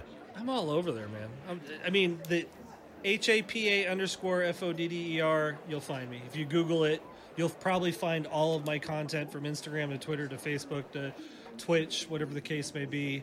Um, no, there's no OnlyFans. I know you're all disappointed for that, and and there's no Feet Finder as well. Even wait, is that a- somebody thinks I have amazing feet? Is that yeah, oh yeah, oh yeah, there's a thing? oh yeah. There's a thing called FEMA today. I Yeah. Okay, Bro, if you ever have to ask, is there a thing? Aye, there is fair. probably That's a thing. fair. That's fair. Well, with me, it's S3VYN. Uh, that has been a moniker I've gone by for a long time. So you can probably find me anywhere. If you just want to find me on the internet, VII.TV will do it. Um, you can always find me on Twitch. Um, and I hang out there occasionally, uh, um, less than I used to, but still more than I probably should. Man's busy. There is, however, you know, um, a thing that we've been doing lately. We're going to do Saturday uh, again, which is I've been streaming story games with my with my wife. Those have been uh, a hilarious amount of fun. The games are going to get more complex. It's been fantastic. They're going to get more complex, and she's going to be put on the spot more, um, and so you'll be able Oh, to find boy. us find us there. So, yeah, I you know I'm excited about uh, about the fact that we've got two podcasts in a row uh, on on schedule, and now we're looking at the twentieth, and or no, not the twentieth. Was it twentieth? 27th. 27th. Looking at No, the it's 20th. 27th. So two weeks. Yeah, yeah, two, two weeks weeks. from tonight. Sorry, uh, we're looking at doing the live podcast again, which probably means you know two weeks from this weekend, uh, you'll have the the actual recorded podcast ready to go. Um, also, if you have ideas, we we've been talking about doing some variety style podcasts where we talk about historical events or some other things. So if you have ideas, feel free to leave a comment. Feel free to hit us on Twitter. Um, any way that you want to get in touch with us, we will consider those. We will talk about them. Um, we're just a couple of idiots having fun talking to each other and, and hanging out. So we will probably talk about some idiot stuff at some point. Pretty much. We definitely don't take take ourselves seriously by any means. By the way, a lot of the stuff we we talk about, um, you know, we might come from an area of a bit of authority, but I definitely don't consider myself like an expert on a lot of the stuff I talk about. At least Seven probably could be a bit more of an expert on a lot of that stuff, but you know, There's a, just, there's I'm a couple more of, the idiot. There's a couple than- things I feel than- good about. but. I'm, I'm very familiar with Dunning Kruger. Uh, we were talking about this the other day. The Dunning Kruger, right? Where it, if you know a little bit about, so Dunning Kruger is is is is a thing, and if what it mean what it is, right? It's it's psychologists talk about it. it's a fallacy. Yeah, and it's yeah. basically Dunning Kruger is if you know a little bit about something, you think you know everything there is to know. And how many people have you known that have fallen in, that have fallen into that? Yeah, I know a little bit about a subject, therefore I know everything in the world about it. But the people who actually know Do you know more, who I think I am? Oh, do you have any idea who I think I am? But the people who actually know a lot about subject, like the real experts in things like physics, generally will not say to you, "I'm an expert in physics." They will say, "Physics is tough, and there's an entire world I know nothing about." Where the Yeah, the first semester physics student is like, "I know everything there is to know, but I'm a physicist. I'm all Oh about physics." gosh. Right? So, so uh, Dunning Kruger in full Work hard, effect. stay humble. Work hard, stay humble. I will try. Happy father, I will try. Well, anyways, I think that's us done for the for the evening, folks. Hope you guys have a great rest of your week and a great weekend. If we don't chat at you before then, as always, take care of yourselves, take care of each other, laugh, smile, make someone else laugh and smile. Hopefully, you guys have a great, great rest of your evening. Appreciate the hell out of all of you. Please, please, please hit the like button, do the review thing on Spotify and Apple and YouTube, and make the comments and algorithm and blah blah blah, and do the thing. And uh, we'll see you guys next time. See you later, everybody. Bye.